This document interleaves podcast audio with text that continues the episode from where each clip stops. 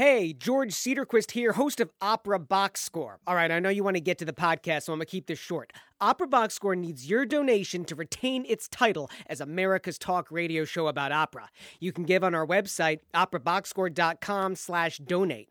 When you throw even 10 bucks our way, it helps us promote the show to more listeners. Just 20 bucks helps cover our website costs. Chip in 50 bucks and we can pay to wax Tobias's back. But for real, please consider a donation of any amount to help us continue to bring you our hot takes on everything opera related operaboxscore.com slash donate. Enjoy the podcast. You're listening to Opera Box Score. Uh, let's get ready to rumble! Hey, wherever you are, however you're listening, welcome to America's talk radio show about opera, period. I'm your host, George Cedarquist, joined this week by creative consultant Oliver Camacho with Tobias Wright and Weston Williams. We are live on WNUR 89.3 FM, Evanston, Chicago. Now, you want your voice heard, right? 847 866 WNUR is our number in studio. Hey, what's your take on what we're talking about tonight? Call us on air 847 866 9687. All right, tonight we reach into our listener mailbag. Kevin Byrne, an assistant professor in theater studies at the University of Arizona and a past guest on our show and a good friend of mine, wrote to our team asking what would be the handful of operas from the 19th century to the present that you would consider the most representative if you were tracking an evolution of the form. Man, this guy gets paid to think hard. We give him way too many ideas. That's next. Then, last month in the New York Times, Anthony Tommasini called it, quote, the best opera recording ever. We'll tell you what it is and what we think of it. And then it's the two minute drill. You get all your opera headlines from the past week and our hot takes on them. A lot going on in the show tonight. Nice full house here. Hoping that the technology is going to work on a snowy, snowy day. Oliver Camacho, tell me that you're listening. Uh, tell me what I'm what? Tell me that you're. Uh, tell me that you're with me tonight. I'm here. Um, it's a little bit hard to hear you, but uh, we don't want the guests to see underneath the belly of the car or whatever. So it's all working very smoothly. We're driving along. Th- that would be Weston Williams and uh, Tobias Wright. I trudged through the snow uphill both ways to be here, and I'm happy to do so. Are you happy that the Bears have hired one of the uh, a former chief? Uh, you know, it's interesting to me as a Chiefs fan. Uh, Nagy was never, a, I, I, I don't know, great for the Bears, I guess. It surprised me that he left and got a head coaching position with the Bears. But, you know, I would leave the Chiefs too if I was stuck in that purgatory because you're just going to go to the playoffs and lose every year in some shocking fashion. It's it's funny that he he blew it in that final playoff game and then the Bears snapped him right up. You, makes you think twice about that Bears management. Well, we gonna learn. I'm gonna say some sports things. Sports. Um, Australian Open. Australian Open first round, Americans disastrous, but uh, also um, figure skating. Three weeks from now, there's a gay. There's a gay. A gay. Oh, Okay. yeah. I Yeah. saw that in the news. Yeah, And they're gonna let him. we they're- finally have one. All right, guys, we got a lot to get to tonight. Let us talk some opera. Chalk Talk on Opera Box Score. Opera Box Score on WNUR 89.3 FM. Got a good crew in tonight. Kevin Byrne, a uh, professor, uh, excuse me, assistant professor at the University of Arizona. He's been on the show before. Extremely smart guy, Chicagoan. He wrote in saying, George and team, what would be the handful of operas from the 19th century to the present that you would consider the most representative if you were tracking an evolution of the form? And it felt like an assignment, which is good because he is a professor. Mm-hmm. And there were some extra rules. He said, here's the rules. It can't be like, quote, your favorite opera, but ones that are the best emblems of the changes and innovations in the art form. His example was Einstein on the beach. Which is my favorite opera, of course. yes, so of course. Um, but you're just weird. disqualify that. Well, he goes on to say, look, maybe it's not your cup of tea, but it's hard to deny the importance of the piece, both as a different way of presenting opera and also a reflection of the aesthetics of the moment, which is a fair point. I don't think we need to go in any particular chronological order here. Will we get time for everybody to at least shout out one opera? Again, 19th century to the present, mm-hmm, mm-hmm. representative of the tracking of the evolution of the art form. Weston Williams, we're going to start with your What? Recommendation. We, have to go chronologically. Well, I mean, I, You- I we haven't even map planned out how we're going to do this. Like, we can't just like jump into the 20th century. Of, of course we can. There's no man. go through a little little time Listen. tunnel to pull a little Doctor Who Let- just flying around. Let Kevin sort it out. We're just gonna throw some pasta at the wall, and Kevin's gonna make a delicious. What's the Italian wedding soup called? Not Oh, minestrone. um, I've I've eaten it. It's good. Uh, it's delicious. But speaking of Italian things, I think we should start. If we're not going to go totally chronologically, we should at least be kind of aware of the region. That's kind of where I was thinking thinking of. you mean geographic? Yeah, yeah, Okay. because you know, uh, early opera, particularly um, probably up until Wagner, is is pretty Italian anyway. So I think it's a, it's a good it's a good way to kind of uh, f- start picking out operas. Yeah. So you know, first of all, you got your you, you need your bel canto example, um, and uh, bel has never really been like my total jam. You know, Okay. I've, I've, it's it's my it's one of the holes in my opera knowledge. Um, but I was thinking maybe something by Donizetti or uh, Rossini, uh, just kind of start things off a little bit. You know, something uh, uh, something that is shows off the voice, more minimal accompaniment.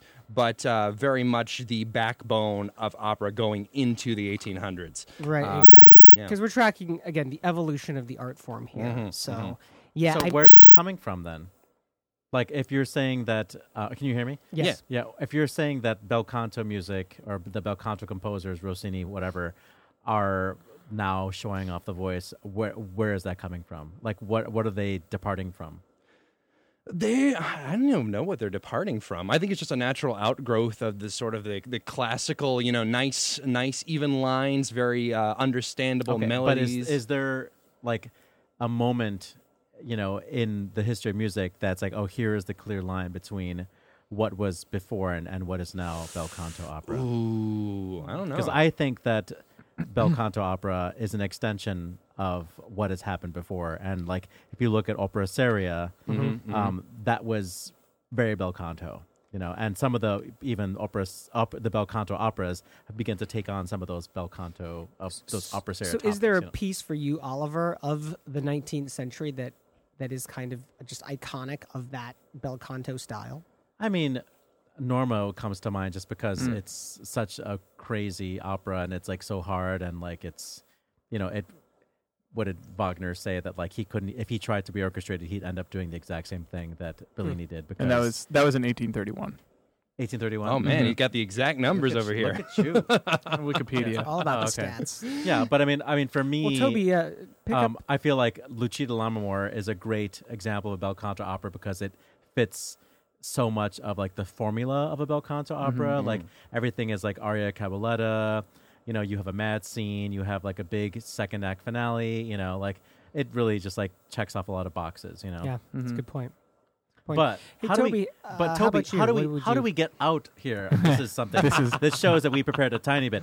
How do we get out of the bel canto period? Oh, it's funny that you would ask that. Uh, an Italian composer uh, by the name of Giuseppe Verdi. Oh, I think I've heard of him. Yeah. So Joe he had Green. obviously he'd been writing uh, for a time, but this is he entered into uh, what did you say? You said Norma, and we said 1831, and then kind of the next benchmark. And this is the first time that the, there was an actual, I think, departure um, from the bel canto style. You know, aria, recit, aria, whatever.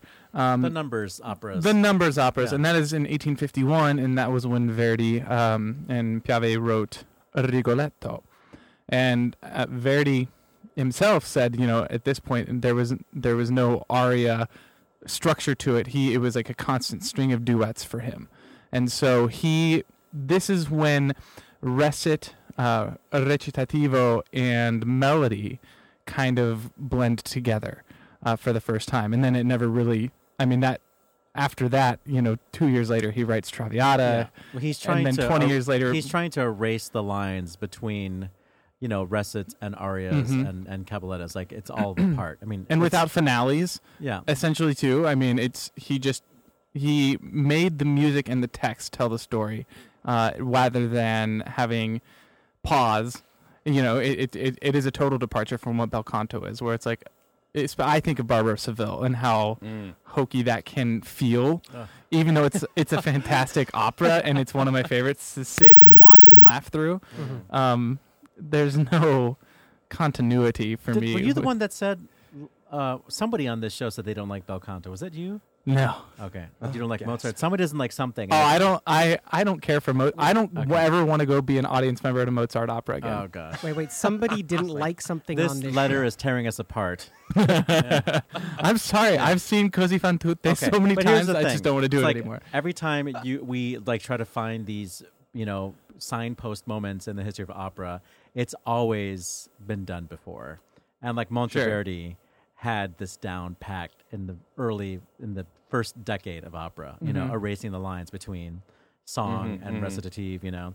Yeah. So to say that Verdi is doing something new here, he is obviously, but Hmm. even Donizetti and Rossini were trying to stretch those lines themselves. I mean, Rossini handed off, you know, what became French Grand Opera with a work like William Tell, you know, Mm, and the Meyerbeer operas. You know, they are bel canto, Mm-hmm. but they're also French, and they also really are much like like the the numbers feel so much longer. It's hard to like figure out where does the aria. It's usually because be- they are longer. yeah yeah exactly yeah. longer and bigger. Just uh, just a Yeah. big old hunk of orchestra Yeah. underneath that too. You know. But anyway, so all that stuff. Keep kinda- talking to me- dirty, No, to me, like from from the origins of opera all the way to Verdi middle period, feels of a part to me. Okay. Hmm. So where, Weston, in your opinion, do you feel like it actually takes a, a dramatic departure? So you you disagreed with me saying Rigoletto?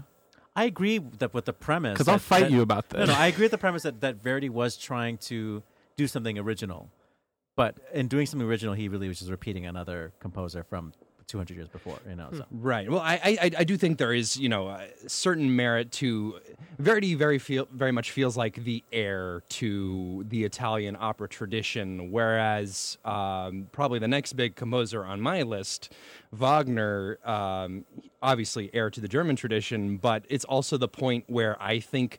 Uh, uh, opera switches from being an Italian art form to being a German art form as the sort of the mainstream backbone of the artistic medium, and it kind of stays that way up until uh, up until World War II, I think. Um, so my next pick is, of course, Tristan and Isolde. I know it's kind of an easy one, being important and all. You got your Tristan chord, you got your funky tonalities, you got your uh, you got your Helden tenors, Helden tenors just everywhere. You know, just kind of running across the stage. Uh, you know, and you got you got your leitmotifs. I mean, wh- wh- what's not to love? Okay.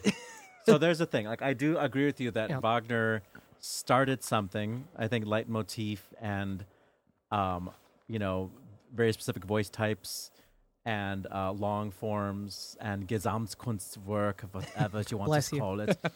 um, but to me, leitmotif is not that different from uh, the But doctrine of affects. but you know? like the Tristan chord, for instance. Yeah, the Tristan chord is definitely. I mean, it's a use I mean- of harmony that that triggers something. Well, so there is the like he really starts to change uh, traditional tonality, and that's why it's such a big deal. And that was something that we don't we hadn't previously seen a ton of. Yeah, So- everybody. I mean, everybody tries Played to with play- tonality, sure. Yeah, I mean, Yeah. yes, it has to go somewhere. I mean, it didn't. It wasn't like he went from Bach to, you know, Tristan chord. You know, there was stuff that Are you happened in sure? between. Yeah, I don't know. kind of feels that way, Oliver.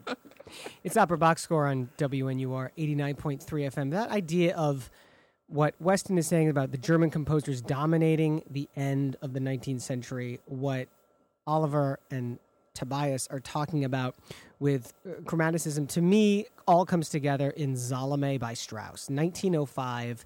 This seems to be to really usher in 20th century music just with the, the use of tonality, the use of chromaticism, and the use of dissonance. I don't know how much dissonance you had really heard in the opera house prior to those opening and frankly closing chords of Salome. For me, that is like just a landmark piece that absolutely has to be part of this discussion. Well, before you would- got here, we were talking about is it the beginning of modernism? Mm-hmm. But but then even like Strauss got a little scared of himself and Yeah. went back Mm, to yeah. a more that's late true. romantic period. You know. Yeah, he, he he definitely saw the the tonal cliff. Uh, he's like, should I jump over it? And he's like, no, I'm gonna back up a little bit. It's true. Um, however, I, think for Strauss though, a lot of the backing up was uh, wasn't so much artistically driven as it was historically driven. Uh, you know, of course, you know, very late Strauss. You know, you you got the Nazis in power. Um, Strauss is still there in Germany. Um, and uh, there's, I think there's a little bit of a little bit of controversy about about you know his role. However, I think the historical consensus as of right now is that he was, you know, protecting some people um, and uh, and specifically not doing what the Nazis wanted.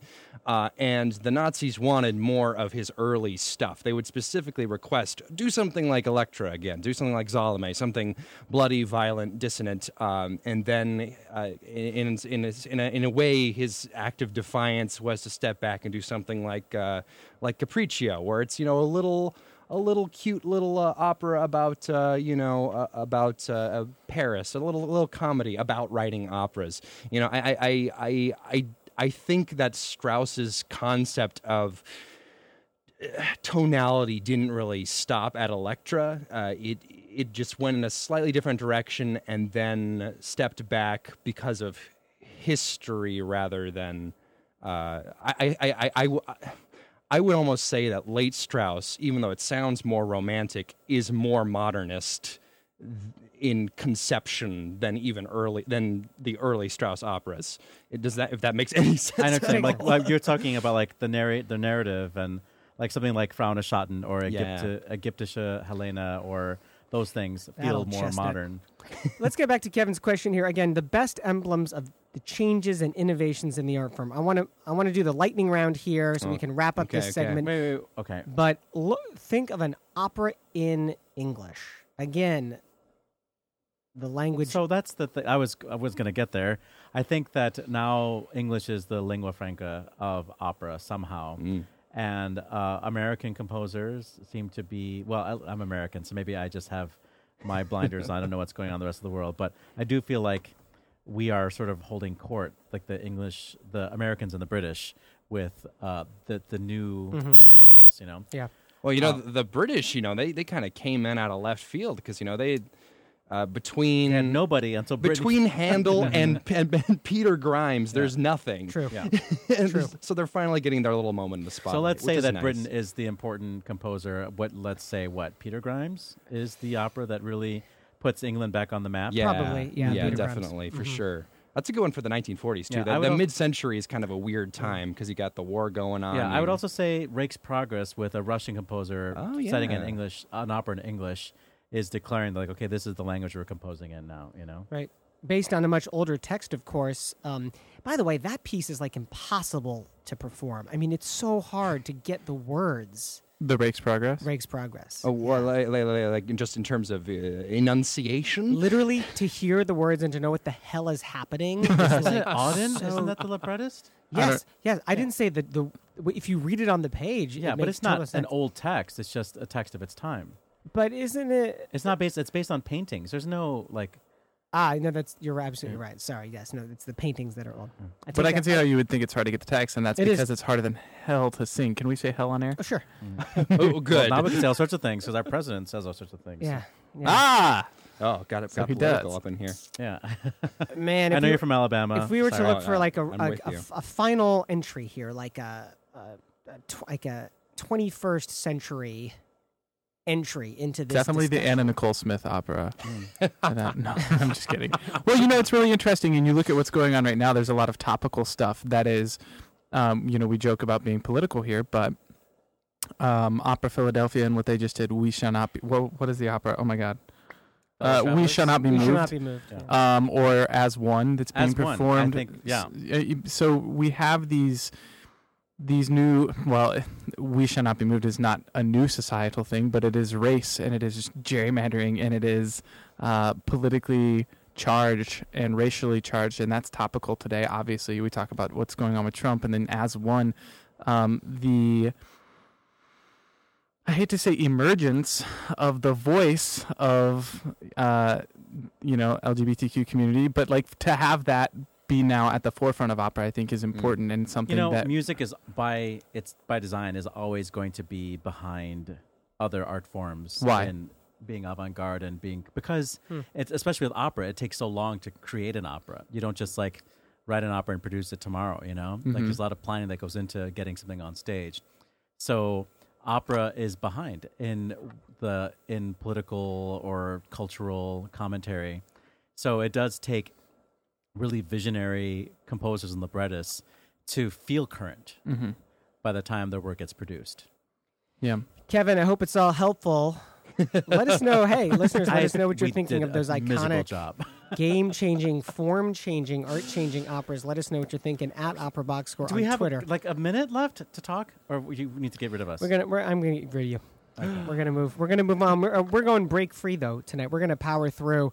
Uh, coming up next, Anthony Tommasini, writing for the New York Times, called it "quote the best opera recording ever." We're gonna tell you what it is, what we think of it. That's next. Opera Box Score, America's Talk Radio Show on WNUR.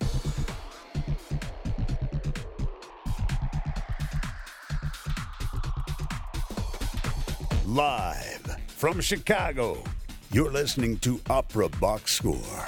More right after this.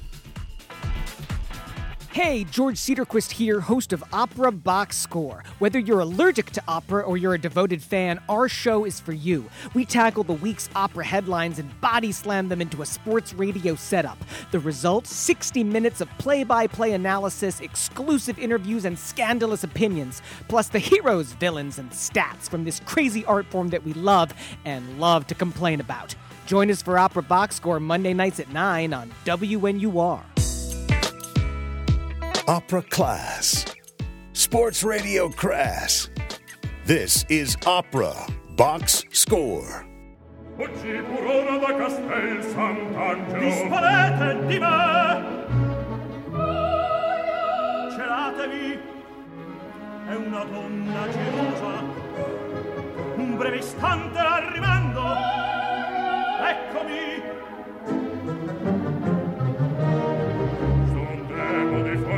correcco in questo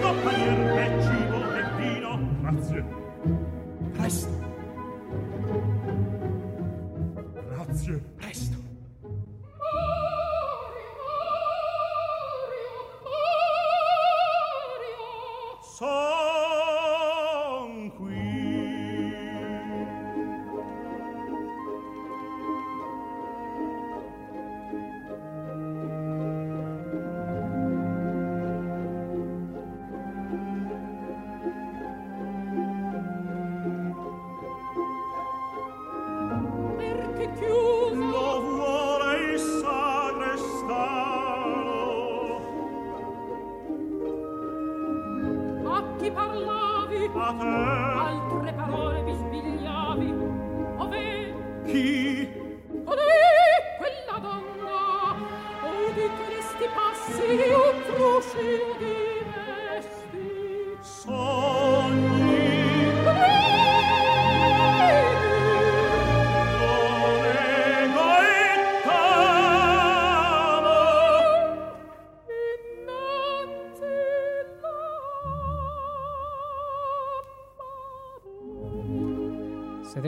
probably gave the game away right out of the gate. Let's see if you guys can, uh, or our listeners at least, identify composer and piece and staff. I'll call them staff on that on that singer. Uh, it's of course Who showed up to work that day? I know, right? Exactly. Puccini's Tosca. This recording, this is the 1953 recording on the Warner Classics label from Teatro alla Scala in Milan, with, of course, Maria Callas singing the title role. Why, if you guys read the article, why do you think Tommasini would pick this recording out as the best opera recording? He likes him some Puccini. I'm pretty sure it was originally released on the EMI label, or An- would be called Angel back then, and maybe Warner Classics has now bought all of those labels. But, yes, Warner Classics was not around in the Yeah. mid No. 50s. Um, well, one of the obvious reasons is it's Callas in her prime. Uh, you know, before 1955 or 56, Maria Callas really could do no wrong vocally, and her interpreta- her interpretations generally were so well prepared, even in her early versions. Even she recorded something twice. The first version shows that she already had her interpretation down, and the second version usually just shows that her voice had some wear and tear in it, but it was the exact same interpretation. And she was meticulous, and she followed markings in the score, you know, religiously. She was very thoughtful about where to put portamentos, and just like her her phrasing is just amazing. And in 1953, her voice to me was beautiful. So there are going to be some people who will never like her voice, and that's fine. I get it, you know. But um, it just had so many different colors and the ability to be feminine and girlish, and the ability to be powerful and angry, and the ability to make ugly noises. And I I like that that you can make ugly noises when necessary. Uh, also, one must say that Tito Gobbi is one of the most, or was one of the most intelligent singers. He was like the Dietrich Fischer-Dieskau of Italian baritones, and he really makes something out of uh, Scarpia, the villain, with an instrument that isn't as, um, you know, powerful and impressive and athletic as other Italian baritones of the time, like Ettore Bastianini or something like that. It wasn't a beautiful voice, but he definitely had ideas and he knew how to get his ideas across. Let's take a listen to how he was singing on this uh, recording.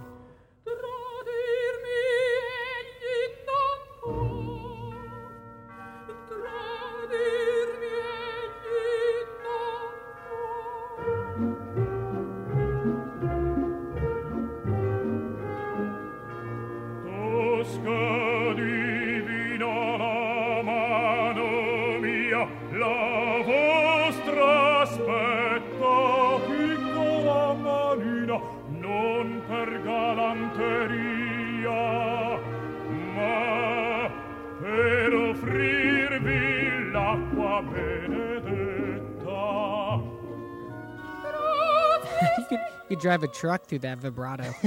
He's got. I don't agree with you about that, but sure. Um, the other thing about this recording is that it's Giuseppe Di Stefano also in his prime, and he was one of the great like foils to Callas. And I have to say that I love Di Stefano. I think his voice is like sunny, and he sounds just so human when It's he such an open sound Yeah. that it feels natural to listen to it. right.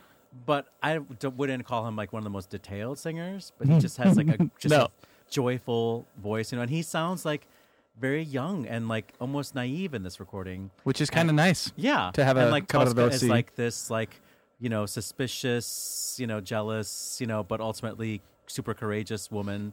And Gobbi as Scarpia is like insidious and like villainous and scheming. And Di Stefano is just like this nice guy. He gets- gets caught up in this thing and he dies. Poor guy. Well, let's take a listen to uh, Giuseppe Di Stefano singing on the same recording. Nel pozzo del giardino va spoletta!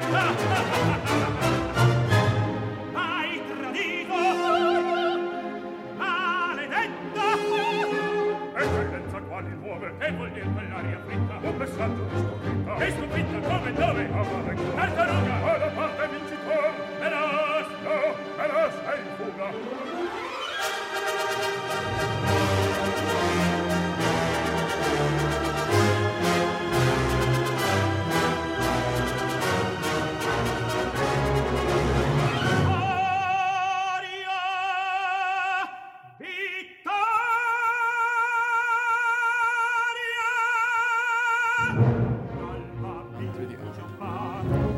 Toby just wet his pants. I looked at Oliver. I said, "Did you hear the sound sing through the R?" Vittoria. I mean, he's a master. So, I gotta say, for, for 1953, the sonics on this recording are pretty darn good. Uh, and uh, the it's got the big sort of mid-century. We have a big muscular orchestra, and we're gonna show it off. I love sort of recordings from this feel. era. Like, there's something that's just so warm about them, and not bright like recordings like from the '90s and whatnot. You know, where everything is Mm. like so present. Like, I actually like Yeah. the feeling of distance between you and the orchestra, and the singers being mic'd a little bit closer. You know, and these are singers who clearly have performed these roles. It's not like putting Andre Bocelli on a recording of Wham or something like yeah. You know, it's a little, it's a little warts and all. Do you know what I mean? And I'm not, I'm not trying to do that as a slam on these singers because obviously they're excellent they were, singers. They were really recording artists. They knew Yeah. they understood what it meant to go into the studio and to perform the role and not just sing it mm. into a microphone, you know. And I don't think we have the that luxury anymore. People who now who get the privilege of recording are usually recording rare Baroque operas or mm-hmm. a recital of new music, you know, a recital of songs that whatever that need to get recorded. I mean, like it's rare to actually get people in the studio to put on an Aida or a Tosca, you know, unless you're Andre Bocelli, of course. You know, you could record whatever you want, you know.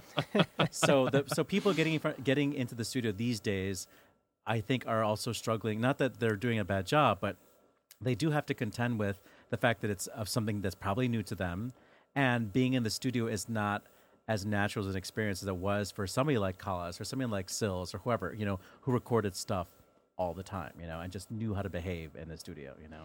There's a link to the Tommasini article on our website, operaboxscore.com. You can let us know what you're thinking as well. If you agree, is that the best recording of all time? Do we have time? Are you trying to get out of the segment? I, I'm, I'm ready to move on, baby. Let's, Oliver. Oliver, you can have a final thought, though. No, I wanted to ask Weston or Toby if they have a recording that they love as much as Tommasini loves this recording. Well, it's like they can make the argument for it. here's being- what I will say about the article itself is he doesn't really say why it's the greatest recording of, of all time. yeah, Yeah. It's, it's, It's just, just a like piece this- to prepare for the Met performance. right Yeah. and so uh, i mean is it a great recording yes i don't think i think it's impossible to definitively say because this is a studio recording yeah.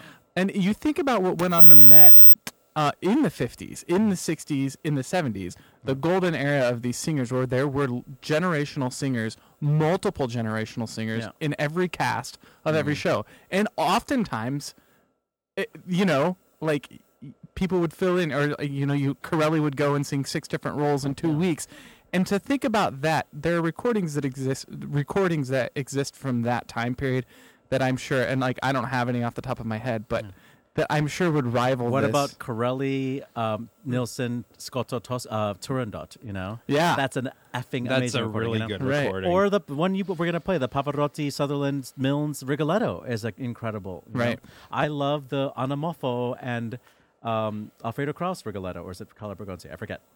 I love the It's- Bella I think that's- Maschera with think that's Price. You Bergonzi. know?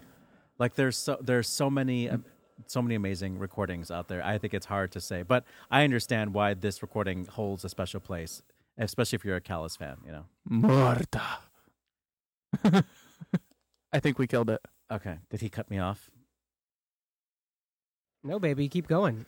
Okay. I'm, well, I'm any- setting up a, up a clip anyway, I just I just wanted to say to close out the first segment, which we never got around to, that this guy Kevin, your friend, I think he was waiting for us to to name an opera that he had never heard of before, like to to call upon something that would really no, because we just no. gave a really bad opera history discussion uh, in the first segment, and I don't think it was bad. I think we discussed no, but nobody said anything that's like that's going to make somebody go to their Spotify and say, "Oh, I should listen to that." I've never heard. Like some people, like I know. Listen to Norma.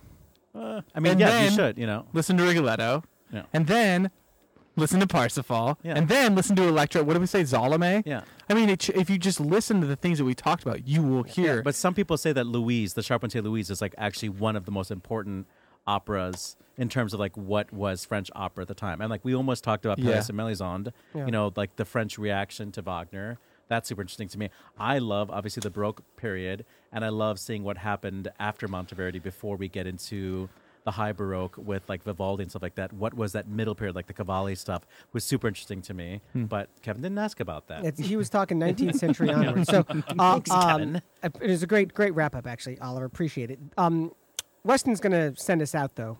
Yeah, we're gonna we're gonna because we were talking about Verdi so much earlier uh, and uh, favorite recordings, um, and this is this is definitely one of my favorites. This is the uh, the one you're talking about with the Pavarotti, um, Sutherland, I believe. Um, and this is this is from the uh, from the quartet Yeah. uh, at the end, and it's just it's just oh Probably man, oh, Milnes man. and Huguette Tourangeau and Richard Bonynge conducting. yeah. All right, here we go.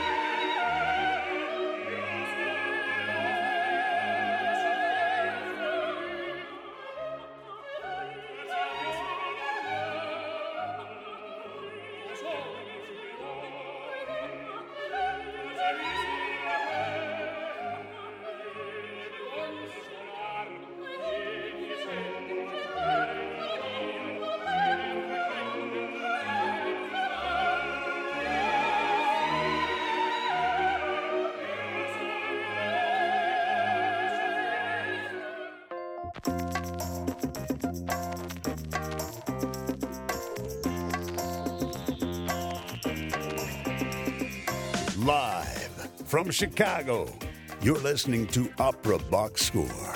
More right after this. Hey, George Cedarquist here, host of Opera Box Score. Give me 60 more seconds of your time so I can share a secret with you. When I tell people about Opera Box Score, they always ask, how come we're a live talk radio show, not just a podcast? The answer?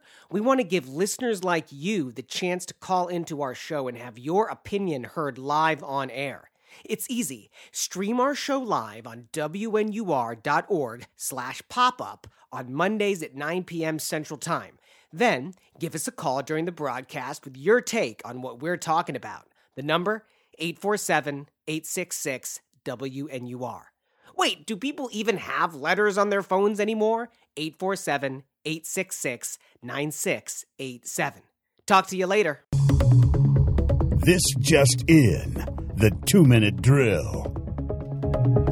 Time now for everything you need to know from the past week in Opera Land. Two minutes tops. Daniel Lipton, Opera Tampa's most recent artistic director, is being sought by Canadian authorities in connection with a sexual assault. The alleged assault took place in the late 1980s. In what is believed to be a world first, a production of Bizet's Carmen will see the gypsy shoot her admirer Don Jose with a pistol that she grabs off him rather than her being stabbed to death by him. Quote, at a time when our society is having to confront the murder of women, how can we dare to applaud the killing of a woman? said Cristiano Chiarot, the head of the Opera House in Florence. Opera Theater of St. Louis has announced its 2017 fiscal year ended at 101% of goal for annual fundraising, a record number of donations from individuals, and the endowment reaching a record high.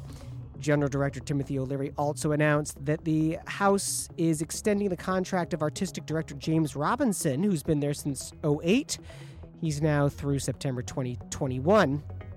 Leading soprano Lisette Oropesa has spoken out with the tendency of casting directors and audience members to, quote, listen with their eyes. She goes on to say, There are roles I wasn't even considered for because of the way I looked. She's been at the Royal Opera House and the Glyndebourne Festival. Seattle Opera's upcoming production of Mozart's Così fan tutte features two actual singers, excuse me, sisters. I hope they're singers. Ginger and Marina Costa Jackson, they're Dorabella and Fiordiligi, the two sisters tested for fidelity by their fiancés. And on this day, the birthday of British composer Ivor Novello, 1893, and the premiere of Vanessa by Samuel Barber at the Met. That was 60 years ago today, and that is your two minute drill. Live from Chicago, it's Opera Box Score with George Tobias and Oliver. And Weston Williams. I Hey, that's add. me. Opera Box Score WNUR 89.3 FM. Got full house tonight, which is great. A lot of stories, actually. That But what happens when she kills Jose? You want you want to start with that one, dude? I'm sorry. What happens? I get it, but what happens? Does the opera end? Does there music? Did they that's what cut I- stuff? That's what I want. I've read like three articles about this, and none of them mention what they do to the music. Yeah. I, well, I would be fascinated. spoiler of those. spoiler alert for nobody who's for anybody. I'm sorry, who has not seen Carmen. Uh, she usually dies and is killed by Jose, and then he's like, "I'm so sorry, I loved you," and it's tragic and it's sad and like what? Well, it's not just usually like that's what's written. Yeah, Usually you're right. listen, listen, here's the bottom line. You know, you know me. I am all about reinventing. I am all about high concept. I'm all about changing the sequence of events in the opera. If you look at what director Peter Brook did with Carmen, he made it into this new piece, The Tragedy of Carmen. He cut out the chorus, he reordered events, but he didn't give different he didn't go against the text he didn't like literally change the events of the story I'm, that's that's where i draw the line yeah, because if you change the story, you also change the music. Y- I mean, exactly I- and so I, I just I don't know. I guess uh, I take issue with it. Well, I mean, I wonder if it's something like they go through the whole scene. She gets stabbed. Um, curtain is uh, starts to go down, and then she sits up. She's fine, and then she shoots him as he's. Uh, I don't. I don't know. I well, no, he dies before that, doesn't he? Um, does he kill himself or is he? Uh, Firing no, squad. he doesn't. He's Firing squad. No, Uh, no, no. That's not in the. That's Tosca. Yeah. no, uh, he, we're mixing up our operas. We are experts. We know what we're talking about. Um, Toby's fired. Thank Um, you. because I don't. He doesn't. He doesn't die uh, at No. the end of Carmen. He, he gets surrounded, um, usually in the productions that I've seen by people, uh, or he runs away. I guess. So maybe it's like just a matter of sitting up and shooting him right at the very end. Um, and I could see that really working. Yeah. And uh, It's just the I I don't know. You changed the story. You changed the story completely. Look, and I and frankly, I don't buy this quote and this interpretation by the head of the Teatro del Maggio Musicale Fiorentino, which is saying at a time when our society is having to confront the murder of women, how can we dare to applaud the killing of a woman? That's okay. That's not what we're clapping about at the mm-hmm. end of Carmen. There and furthermore, there are ways to tell this story and to make that point without changing the end of the opera. I'll tell you how to start, pal. Look at the production photos of this of this show. She's in a red dress and she's totally boobalicious. All right. So if you don't want to demean women, why don't you start with your costume designer and do something different and Go in it on him. George. Go in on him, George. Maybe, maybe I'm just tired. But, uh, yeah, I'll, I'm gonna put that production photo on the website. Oliver, what do you think? I mean, it's fine. I mean, like, Oh, there's that, there's that terrible, wuss. there's that terrible tragedy of Carmen, the Peter, Peter Brook, yeah. yeah, Peter Brook Yeah. thing where like Michaela and Carmen get into a fight. It's like, oh, brother, like, you know, if it gets people to go to the opera, if they like the ending better, good for you, you know. But Does it? I mean, I don't think it changes the opera that much. You know, I think Carmen is pretty uh, in control of her fate for the most part in this opera. She has a lot of agency, and so yeah, that's true. yeah, so it's it's not shocking to me. Like if it was like, you know, Marriage of Figaro and like the Contessa killed the Count at the end, that'd be something else. You know? That would be a twist. I'd see Yeah. that production. Yeah. I, I'd be down for that. Weston and I are stroking our beards in here Yeah. now. But anyway, I want to talk about the Costa Jackson sisters because they are so gorgeous and they're so talented and they they sound amazing. And they have another sister. There's three of them. there's a third Uh, one. Yeah, Miriam Costa Jackson. So I think they missed the opportunity to have all three sisters in the show. But it's that'd the Jackson Three, right? Is yeah, the Jackson three. Yeah, Costa Jackson three. No, I don't but know though. I I, because I, I, have a little brother, um, who as tall as you. uh, he is he is oh wow he's only he's only six three. He's a shrimp. Um, he uh, Sorry, I- thirsty. I'll let him know. I'll give him yeah. your number. He's from Alabama, so he's Uh, probably Republican. No, he's not. Uh, our family is uh, our family's pretty aggressively the uh, un-Alabamian Oh, uh, in that respect, which is which is qu- quite nice. Good, you can come back next week. no, we're just kidding. We're just kidding. We're just kidding. But yeah, uh, having having worked with him not as a singer but as an actor, there are moments where in working with your sibling, it is very very tense. I don't know if either of you have siblings or have ever worked with your siblings, but there- I've I've done shows with my brother. how, how did those go? Does he sing? Yeah. Oh yeah. Yeah. Does he sing opera? Uh, yes. Oh my gosh, He's is he a tenor. Yeah. But not anymore. He went and got an MBA. Now he works Oh. for a tech company out of Portland and makes real money.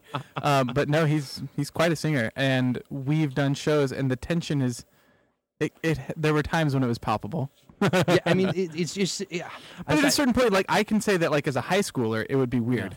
But as a grown up, I would love to be Fiordiligi and have my But I mean, play. at least this opera is actually about sisters, so that dynamic is welcome in this yeah, show, that's you know? true. I, I I do think that's really good. I just uh, the first time I was cast in a show with my brother was in college, and we were cast as b- brothers.